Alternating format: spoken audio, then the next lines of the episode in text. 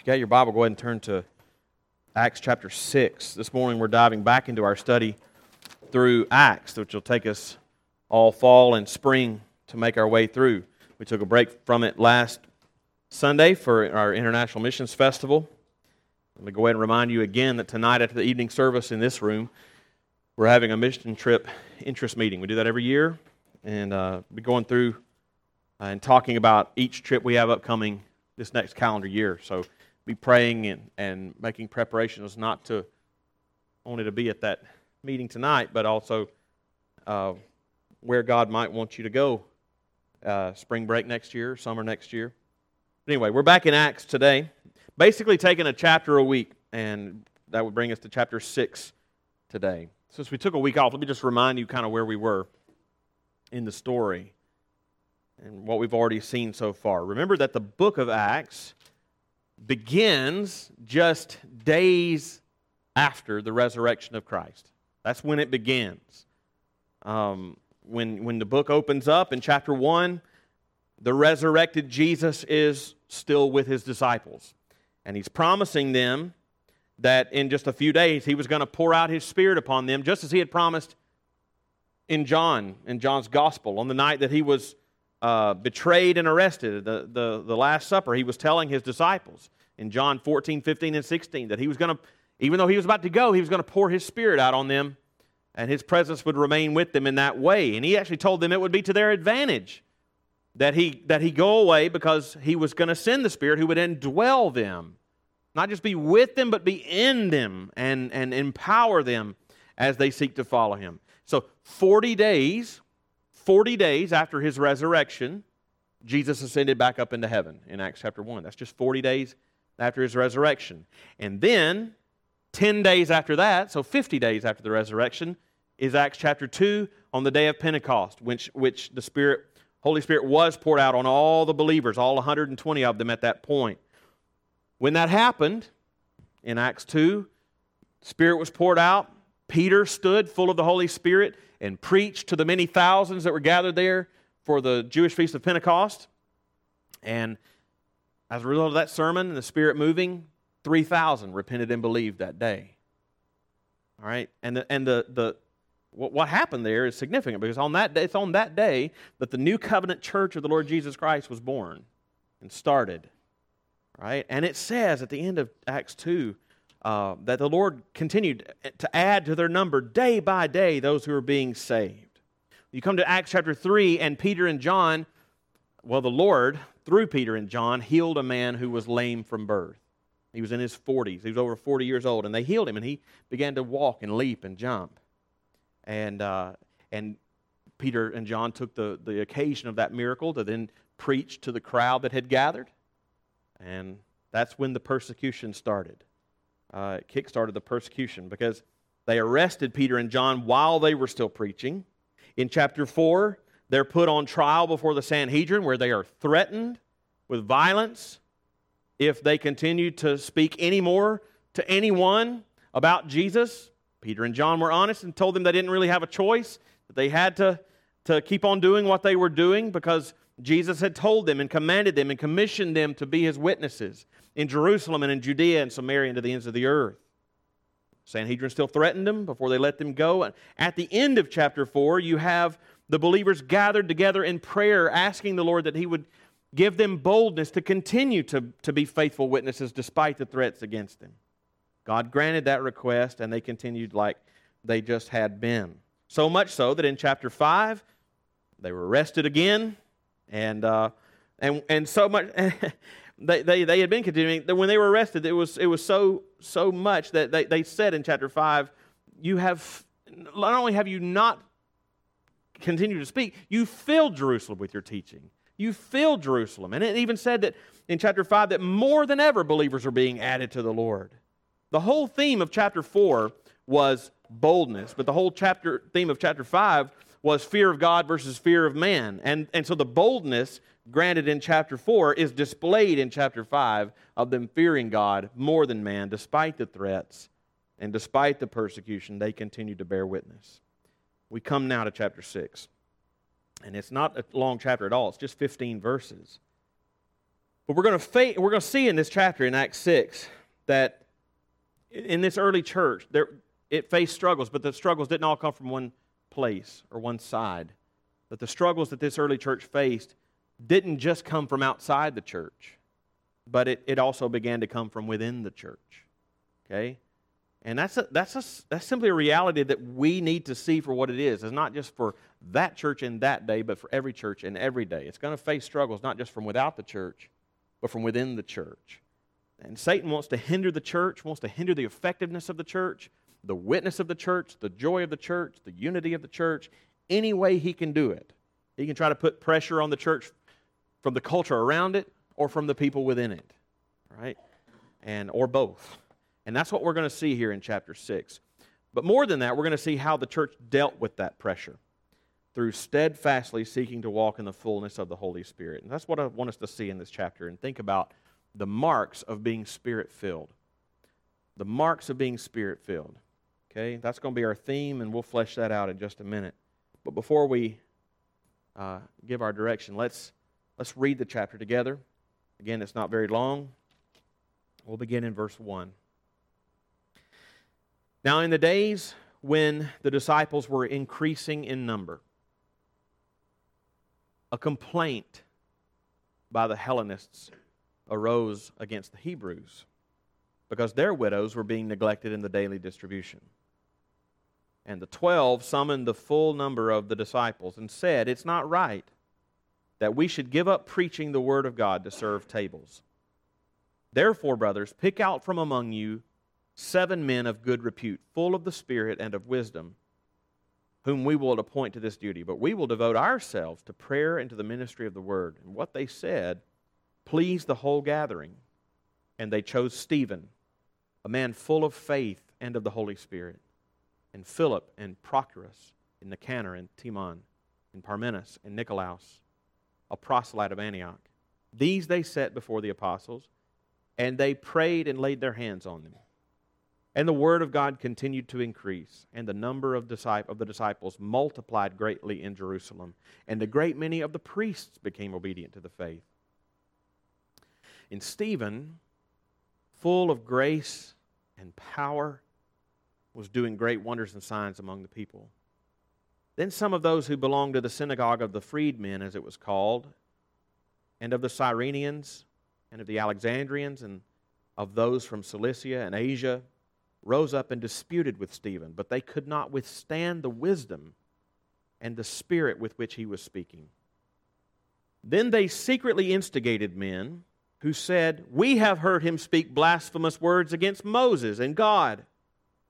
And they stirred up the people and the elders and the scribes, and they came upon him and seized him and brought him before the council. And they set up false witnesses who said, This man never ceases to speak words against this holy place and the law. For we have heard him say that this Jesus of Nazareth will destroy this place and will change the customs that Moses delivered to us. In gazing at him, all who sat in the council saw that his face was like the face of an angel. Let's pray. Father, this is your holy, inspired, inerrant, authoritative, sufficient, clear, and necessary word. Uh, it is the authority on which we stand. It is the authority by which all of our beliefs and practices ought to be examined and tried. So I pray that you would give us eyes to see the truth that is in these words.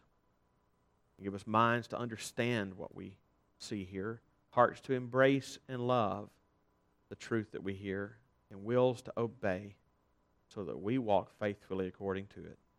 Pray that you would give us all ears to hear and give me help that I need to speak and teach. In Jesus' name, amen. All right, this is, a, this is an important chapter for a couple of reasons. First, it introduces us to, in the first half, to what many believe are the first deacons in the local church, uh, which is still instructive for us today in, in, in thinking about the role of deacons in our churches today. But also, in the second half, it introduces us to Stephen, one of those early deacons uh, who will be a dominant figure in the next chapter and who would be the first Christian martyr to give his life for Christ. So, this is an important chapter for a lot of reasons, but the focus I want to give it today are about the marks of being spirit filled. First of all, specifically, the meaning of being spirit filled. It's an important question. Um, and hopefully we'll, it'll, it'll help us to understand it. One, it's, it's just simply important to understand what does it mean to be a spirit filled Christian? It's important. And two, I want to talk about it because I think it'll help us uh, understand what we find in this chapter. So, what does it mean to be spirit filled? Secondly, what are the marks of a spirit filled church that we see here in verses 1 through 7 as they dealt with struggles they were facing within the church? What are the marks of a spirit filled church? And then the latter half, what are the marks of a spirit filled Christian? As the focus zooms in on Stephen as he dealt with persecution outside the church. All right, so that's where we're going. So let's jump in and think first about, about the meaning of being spirit filled. This is an important truth to have clear in your mind. And I want to address this. I'm not going. I'm, I'm going to address this like whole Bible wise, not just from this chapter, um, because this is it, it's it's a first it's an important it's a first importance to understand. Because it, a it's just important. Two it'll help us understand this chapter. But it's a question i get asked from time to time. Like specifically the question is the difference between what is baptism in the holy spirit versus being filled with the holy spirit. I get i get asked that quite a bit. Uh, if you've never asked that question no worries. You'll just feel like i did in seminary early on where they were answering questions i didn't even know to ask. It was kind of awesome but the scriptures do talk about two different things. Two different things. And some Christians get confused about them. Specifically, baptism in the Holy Spirit. And secondly, being filled with the Holy Spirit. What's the difference? Let's think about it. Let's think first, start, let's start with Old Testament. Even when you're reading the Old Testament, um, it, it talks about the, the Holy Spirit and anticipates a coming day in which something new and something significant would happen with regard to the Holy Spirit. Certainly, the focus of the Old Testament is on the coming Messiah. The focus is on Christ. When Jesus came, he said, The law, the prophet, the writings, it's all about me. It's pointing forward to me. If you've hung around here for any length of time, you know that when we read the Old Testament, we're always looking for Jesus. It's about Jesus, and it is. But even when the Old Testament is predicting the coming of the Christ, even when it's talking about the coming of the Messiah, very often it describes him in a very particular way, namely, as the Spirit anointed Messiah. He's the Spirit anointed Messiah who, who is going to come. Just a couple of well known examples to, so that you see this. One is in Isaiah chapter 11. So here we read, and both of these examples are going to be in, in Isaiah. Isaiah 11 says, There shall come forth a shoot from the stump of Jesse, and a branch from his roots shall bear fruit, and the Spirit of the Lord shall rest upon him. And the Spirit of wisdom and understanding, the spirit of counsel and might, the spirit of knowledge and the fear of the Lord. So the, the Messiah is coming, but when he comes, what's, what is, what is uh, unique about him? The Spirit of the Lord will rest upon him. And this, this incidentally is, is how John the Baptist was told to recognize Jesus when he came. The one on whom you see the Spirit descend in the, in the form of a dove, right? The one on whom the Spirit rests. That's how you see who is the Messiah. But then later in Isaiah 61, this is a famous passage. The Spirit of the Lord is upon me because the Lord has anointed me to bring, to bring good news to the poor. He has sent me to bind up the brokenhearted, to proclaim liberty to the captives, and the opening of the prison to those who are bound. This, incidentally, is the very passage that Jesus himself stood to read in the synagogue there in Luke chapter 4. And, and when he read it, he rolled it back up and he said, this, this has been fulfilled in your hearing today. So when you have when you have other passages in the Old Testament saying that one day that the Holy Spirit will be poured out on all flesh, like it says in Joel 2:32, you know even before you come to the New Testament that this pouring out of the Spirit on all flesh would happen through the Messiah, through the Spirit anointed Messiah. The Spirit would be upon the Messiah during his earthly life and ministry, and then the, the, the Messiah would pour out the Spirit on all his people. The Old Testament predicted this. Which is why when you do come to the New Testament, just you're not three chapters into the New Testament in Matthew chapter 3 when you are introduced to John the Baptist who says, I baptize you with water for repentance in Matthew 3:11, but he who is mightier than I, whose sandals I am not worthy to carry, he will baptize you with the Holy Spirit and with fire. He will baptize you with the Holy Spirit and with fire. So the first mention of baptism and the Holy Spirit in the New Testament. John saying he's going to baptize you with the Holy Spirit. Jesus himself in the first chapter of Acts, if you recall, back in Acts 1 5, Jesus himself said, For John baptized with water, but you will be baptized with the Holy Spirit not many days from now. Okay, which would be what he did in Acts chapter 2 and did for every believer. Every believer. More on that in a minute. When you come to the rest of the New Testament, fleshing it out in like Paul's letters and stuff, it's clear that baptism in the Holy Spirit is something that, one, happens to every believer. Every believer. There is not in the New Testament a, a, a, category for a believer who has not been baptized in the Holy Spirit. Happens to every believer, and two, happens the it coincides with the very moment you believe. Happens to every believer and happens the moment you believe. From the very beginning.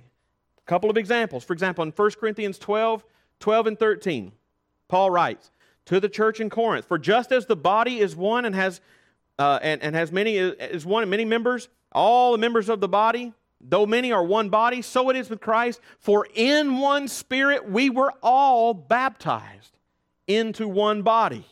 Jews or Greeks, slaves or free, and all were made to drink of one spirit. So he's saying that every believer in the church of the Lord Jesus Christ, at least there in Corinth, I don't know why they would be any different than every other church. Every believer in that church had been baptized in the Holy Spirit. And that, that fits with other things you see in Paul's letters. For example, in Ephesians 2:18, Paul says, For through him, that is through Christ, we have access in one spirit to the Father. We don't, we don't come to the Father apart from through Jesus Christ, but when we come to the Father through Jesus Christ, we're coming in the power of the Holy Spirit, in the enabling of the Holy Spirit. This is true of every believer. In fact, 1 Corinthians 12 3 says, We can't even profess faith in Jesus Christ and be genuine about it except apart from the, the, the, the enabling of the Spirit of God. No one can say Jesus is Lord except in the Holy Spirit. Romans 8 9, Paul says bluntly, anyone who does not have the Spirit of Christ does not belong to him. So, we come to Christ in the power of the Holy Spirit and can't do it apart from Him. And if we don't have the Spirit, we don't have Christ. And as we saw 1 Corinthians 12, 13, and Acts 1, 5, this is called being baptized in the Holy Spirit. What's the, what's the, what is the sacrament, what is the ordinance that, that Christ gave to His church to mark the entryway into the church? Water baptism, right? Happens on the front end to mark a person's coming into the kingdom by repentance and faith. And that water baptism is just an outward picture of something that's already happened in our hearts that is spirit baptism. Right? True of every believer from the very first moment we believe. Baptism in the Holy Spirit is something that happens one time and never happens again. It's one time, never to be repeated. It's interesting, though, that in Acts 1 5, when Jesus says that he would baptize the believers uh, in just a few days with the Holy Spirit, when it actually happens in Acts chapter 2, it says they were all filled with the Holy Spirit. He said they would be baptized, and it says they were filled. well, I don't think that. I don't think that that means that they're the same thing. I think, I, I, I and I'm, just, not because I just don't want to believe that they're the same thing. I think the Spirit, uh, the, the Scriptures bear this out. It, it does mean, I think, that because we are baptized in the Holy Spirit, have the presence of the Holy Spirit in our life from the very beginning, from the first uh, breath of faith that we breathe, we thus have His presence in our lives. It is the expectation then of the New Testament that we be filled with the Holy Spirit every successive moment of our Christian life. We come into the, the, the, the, family of faith through baptism of the Holy Spirit, and it's the expectation of the New Testament that we then walk by, my, by moment by moment in the fullness of the Holy Spirit from that moment on. Okay? They're not the same thing, but it is the expectation that they coincide. We see this to be true all through Acts. Let me just give you full examples. Believers, for example, are being just described, in, just in general, as part of their ongoing lives, that they are full of the Holy Spirit. We see that to be true here in Acts chapter 6. Look in verse 3, where it says, Therefore, brothers, pick out from among you seven men of good repute, full of the Spirit. So you, you, the expectation is among you, you're going to have men who's at just an ongoing characteristic of their life that they are full of the Holy Spirit. These seven of them. In Acts 11 24, Barnabas is described in this way. In Acts 13 52, all the believers in the church at Antioch of Pisidia are described this way. It says, And the disciples there in Antioch Pisidia were filled with joy and with the Holy Spirit. That's just an ongoing characteristic of their lives, full of joy, full of the Holy Spirit. And so, in this sense, being filled with the Holy Spirit simply means that just as the Holy Spirit brought you into saving faith on the first day, you are now seeking to walk in the fullness of His presence every day thereafter. It, every day. The f- baptism of the Holy Spirit is a one time thing, it, it can't be gained or lost, but the fullness of the Holy Spirit can. The fullness of the Holy Spirit in your life can be gained, it can be lost. It can be lost through disobedience, it can be lost through neglect. That's what the scriptures mean in Ephesians when it says you can grieve the Holy Spirit, right? You can quench the Spirit. That means that, that through neglect or disobedience of your lives, you have disrupted the fellowship you have, the moment by moment fellowship you have with God through the Holy Spirit. But it can be regained. It can be regained through His Word dwelling richly in you and prayerfully seeking to walk in obedience. Ephesians 5:18 commands us to be filled with the Holy Spirit. In this sense, it's a command that we're to seek to obey. So, the fullness of the Holy Spirit, in one sense, is to be just a daily, ongoing um, walking in the presence of God, seeking to walk in the presence of God through the Holy Spirit. It's the daily expectation. But when you read Acts, clearly there's another sense in which the scripture talks about being filled with the Holy Spirit. And it's, and it's in this sense that there are particular moments in our lives, even if we woke up that morning and, and got in the Word and got in prayer, and we are already walking in the fullness of the Holy Spirit, there are moments in our lives where that presence is heightened in us to equip us and enable us for an immediate task at hand. Am I making sense? Like you are already, it's not like you're walking in disobedience. You are already walking in obedience. You want to be faithful to the Lord, and He's with you. You're walking in the fullness of the Holy Spirit. But there's a moment in your life, uh, uh, a task immediately at hand, in which the Holy Spirit heightens that awareness of His presence and comes upon you in, a, in an even more special way. We saw that in Acts chapter 2 when they were filled with the Holy Spirit for the immediate purpose of speaking in tongues as a sign to the other believers are there. Or, or Peter, the Spirit coming upon him, for the immediate task of standing to preach to the thousands that were there. When just 50 days earlier, Peter was a, a scared guy to, to even bear witness to a little girl. Don't you know Jesus Christ? Didn't I see you with him? No, and he cursed at her. Now, full of the Holy Spirit, in this moment for this immediate task, the Spirit comes upon him and he's bold and he preaches. We see that later in the chapter of uh, chapter uh, 431. When they pray for boldness, and it says they were filled with the Holy Spirit then for the immediate task of preaching boldly despite the threats. There are so many other examples in Acts that we don't have time to consider. But more immediately for our purposes today, we see both of those senses were true of Stephen. You come to Acts chapter 6, both of those senses were true of Stephen. He, he's described as being a man who, as a general ongoing characteristic of his life, was full of the Spirit. But in the next chapter, Acts chapter 7, he will be filled with the Holy Spirit in an even more intense way to face his martyr's death. Right? So, to summarize all I'm trying to say here, I've tried to help us understand not only this issue between baptism and fullness of the Holy Spirit, but also to help us understand what we're going to see here in Acts chapter 6. All believers have been baptized in the Holy Spirit. All believers. That's what makes you a believer. Right? It's a one time event that coincides with the moment you first believe. It's not something that happens later, it is not lost or regained. Every believer has the Holy Spirit who brought them to faith and seals them in Christ until the very end. That's baptism.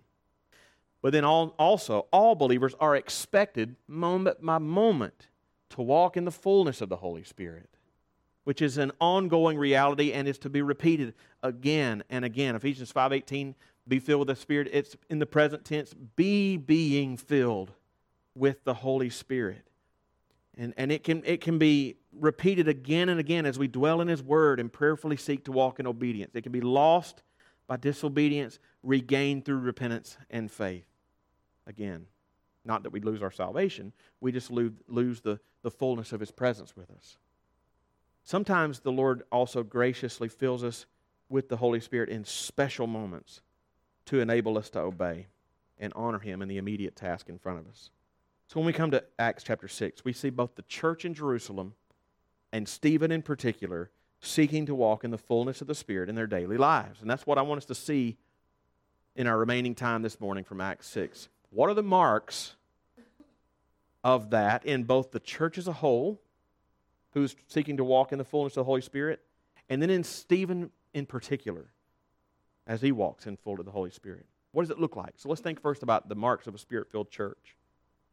I told you earlier that, that Satan attacks the church from, from all directions, both from within and from without.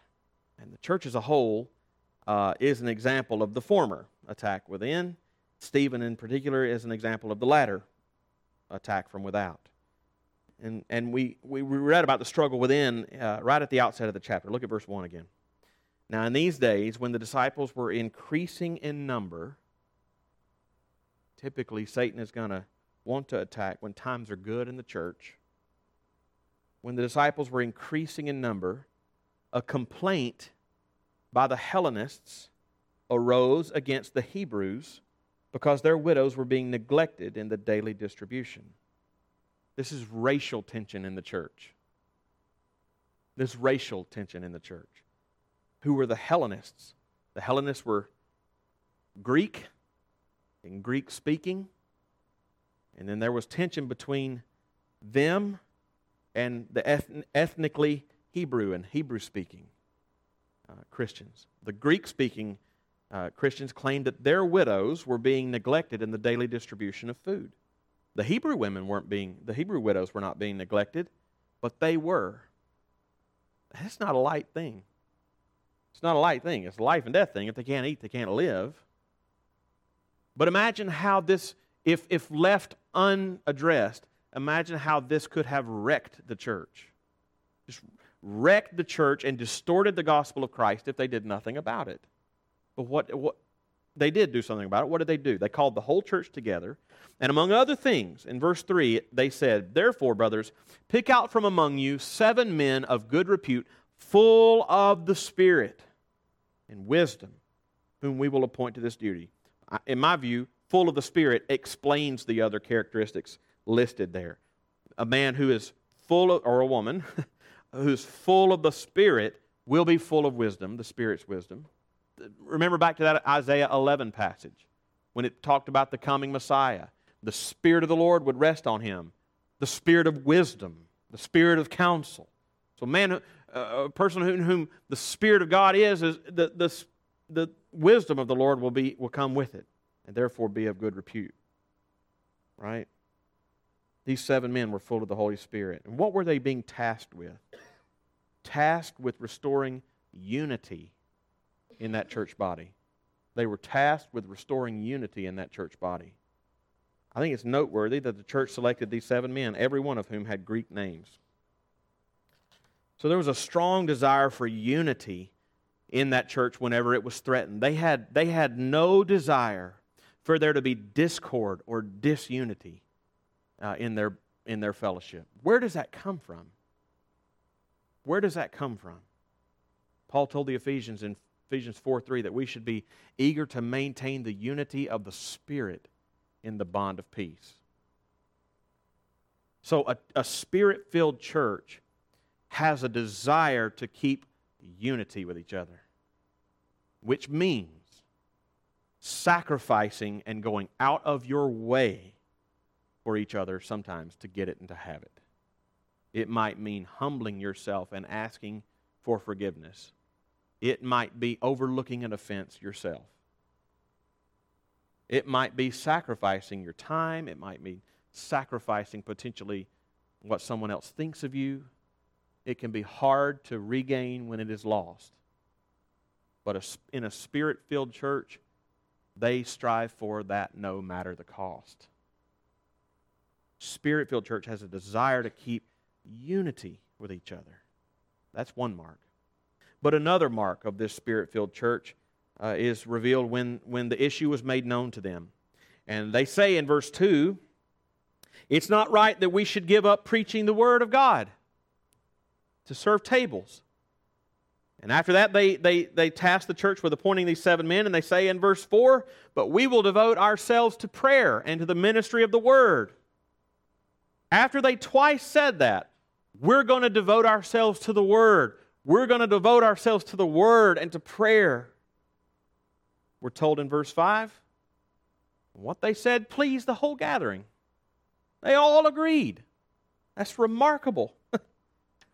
A spirit filled church is not only strongly desires to maintain Christ like unity with each other, but they also put a high priority on prayer and the Word. And when everybody together is praying together, it's that much more likely they will have unity together.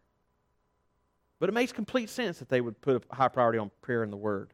Because, hear me on this being, being filled with the Spirit isn't just some mystical zapping the Lord does to you. Okay? Being filled with the Spirit is not some mystical zapping that the Lord does to you, but it comes through His Word dwelling richly in us. It comes with the Spirit's words dwelling richly in us. Right? It's not, it's not purely mechanical, but it's not purely mystical either. Right? Being filled with the Spirit is certainly more than the Spirit's words dwelling in us, but it's certainly not less than that. That's why it's here combined with prayer. When we're constant in His Word and constant in prayer, His Spirit is constantly filling us as we seek to walk in obedience. Which isn't surprising that when you come to the third mark of the Spirit filled church, not only were they eager to maintain unity in their fellowship and eager to dwell deeply in the Word and prayer, that was the second mark, but they have an equally strong desire to bear witness to Christ. That's the third mark. So the, the first mark of a spirit filled church is they have a strong desire for unity. Second, they have a deep desire to, to be deeply in the Word and prayer. And thirdly, they have an equally strong desire to bear witness to Christ. There's an amazing statement here in verse 7. And the Word of God continued to increase, and the number of disciples multiplied greatly in Jerusalem, and a great many of the priests became obedient to the faith. And that's where a lot of the trouble would arise for Stephen.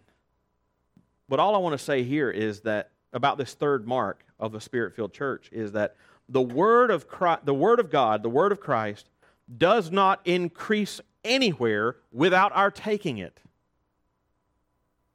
The word of Christ, the word of God is not just going to magically increase anywhere. He's tasked us with. How will they hear unless someone preaches? How will they hear unless they're sent? If the Word of God was increasing here, they were taking it. They were preaching it. They were sharing it. Right? These are all marks of a spirit filled church where God is very obviously present and blessing. These are marks that we should strive for together, beginning with our devotion to prayer and, and, and the Word, and then that being expressed in unity with each other and bearing witness to Christ. Certainly, these are, these are things that should characterize each one of us, but the text here presents them as marks we should strive for together. We should strive for together, which we can do when we come together on Sundays, when we come together on Wednesdays, but also throughout the week in our missional community groups. Think about these. What kind of unity characterizes our, our missional community group? right? How devoted are we as a church and as a missional community group? How devoted are we not, not only to the Word, but also to prayer together? And, and, and is that overflowing in our lives together at, at, in terms of bearing witness to Christ? These are the marks of a spirit filled church. But quickly, as the chapter comes to the second half, it leaves the church wide focus and zooms in on one particular man, Stephen. And the chapter is so adamant if you read it ahead of time, you might notice this. The, church, the chapter is so adamant to describe Stephen to us, to describe him. Let me think with me uh, from his example about the marks of a spirit filled Christian. First of all, of these seven men that you read about in verse 5, these seven men, aside from Nicanor, uh, excuse me, uh, Nicolaus, who was a proselyte of Antioch. Aside from him, Stephen is the only other of these seven men who is singled out for more descriptions. Right? And he's given several descriptions here. In verse 5, he's full of faith. In verse 8, he's full of grace. Also in verse 8, he's full of power. In verse 10, he's full of wisdom. But uh, the only uh, description of him that is given more than once, given twice in fact, is that he was full of the Spirit, both in verse 5 and in verse 10. And it seems significant, that seems significant to me, insofar as uh, we're told so much that he was full of the Spirit. That's significant because back in verse 3, it was already told to us that they were looking for seven men who were already full of the Holy Spirit. So when Stephen is among that number, you're already to assume that Peter, I mean, excuse me, that Stephen is full of the Spirit, just like the other six men. But then he's singled out, and we're told it twice more. These seven men were full of the Spirit, but Stephen was full of the Spirit. Stephen was full of the Spirit. That's what he's saying. That tells me that, that, that for Stephen, the, the filling of the Spirit here is more than just the expectation of all of us on an ongoing daily basis of keeping in step with the Spirit, as Paul would tell the Ephesians. But the Lord was also filling him in a, in a, in a, in a more intense way for an immediate task of bearing witness to Christ, enabling him. And three marks also seem to rise to the surface in these verses about Stephen as a spirit filled Christian. The first mark is uh, of a spirit filled Christian is the Spirit's help for us to bear witness. Th- that's what Jesus said the Spirit would come to do. In John 16, Jesus said, He, the Spirit, when the Spirit comes, He will glorify me. He will glorify me. So the mark of a spirit filled person is not that they say a lot about the Spirit, it's that they say a lot about Jesus. It's not that they talk a lot about the Spirit, it's not a lot that they talk a lot about their gifts, they talk a lot about Jesus. The first mark of a spirit filled Christian is that they bear witness to Christ, which is not a surprise since we've known that since chapter 1 when, when Jesus said, But you will receive power when the Holy Spirit has come upon you. For what? You will be my witnesses in Jerusalem and Judea and Samaria and to the ends of the earth. That's what's happening here in chapter 6. Remember that we're told in, in, in verse 7 that even many of the priests were coming to, the, uh, to faith in Christ? Well, that didn't sit well with others in the synagogue. And it says in verse 9 that they began to, to dispute with Stephen about the Lord and about the Scriptures. Well, notice carefully what verse 10 says. But they could not withstand the wisdom and the Spirit with which he was speaking. The Holy Spirit was empowering him with words and with wisdom beyond his natural capability to bear witness to Christ in that situation. And just hear me on this. This is not something that God simply did for Stephen alone and nobody else. Right? This is a promise and an assurance he gives to all of us when we desire to bear witness to someone just as Stephen did. And we need his help for that. Be sure he will give it. But also be sure of the second mark, which is it will invite, if, you're, if you go through this world as a spirit filled Christian, it will invite the world's contempt. Not trying to sugarcoat anything for sure. It will invite the world's contempt. Even when the Spirit helps us to bear witness to Christ, we should not think that means only good things and only comforting things will come as a result. It didn't for Stephen, and it won't for us. In verses 11 through 14, I don't have room to put it all up on the screen, but it, looking in your Bible, in verses 11 to 14, it's like Stephen is on trial.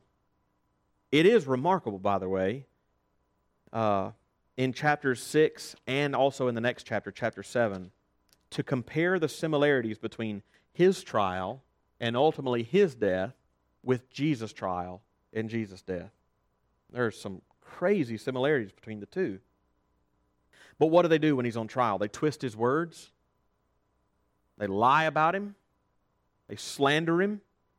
They say in verse 11 that he spoke evil against Moses. Well, that's just not true. In the next chapter, in verse 20, Stephen says Moses was beautiful in God's sight. In verse 22, that Moses was mighty in words and deeds. So he wasn't speaking ill of Moses, but they said he was. They slandered him. They hated him. They lied about him. Jesus said we shouldn't be surprised at that. If they hated me, they'll hate you. That's the second mark of a spirit filled Christian, is that we will often be held in contempt by the world because we're bearing witness to Christ.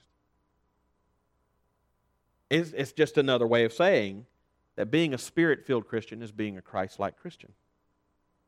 There's a third mark and a final mark, though. And that in all this, the third mark is of being a spirit filled Christian is that you have the Lord's supernatural peace. You have the Lord's supernatural peace. Look at what it says of, of spirit filled Stephen in the last verse of the chapter. As he is enduring the slander and the scorn of those who were ultimately about to stone him to death, verse 15 says, And gazing at him, all who sat in the council saw that his face was like the face of an angel. Saw that his face was like the face of an angel. This is, by the way, ironically, an allusion back to Moses. they had just said that he speaks ill of Moses, which wasn't true. But Stephen's face was shining just like Moses' face shined when he had been in the presence of the glory of the Lord. Moses was in the Lord's presence receiving the Ten Commandments, receiving the very words of God. When he came down from the mountain, his face shone like the face of an angel. Likewise, Stephen very obviously received the same, which he's about to unload on them in chapter 7 the, the word of God to them. And his face shone like Moses' face. Isn't that sweet? But as they slandered him and they scorned him, the supernatural peace of God from the Spirit's presence with him held him still in that moment. And, and, and he was full of confidence in the Lord and full of his comfort. The Holy Spirit is the helper, just as Jesus promised he would be. And his presence and help is to be sought after. It's to be sought after by us together as a church to walk in unity, to, to, to let the word dwell in us richly. Right? But he makes his presence known to us as we seek it individually too. Not just for his own glory, but for Christ's glory in and through us. Let's pray.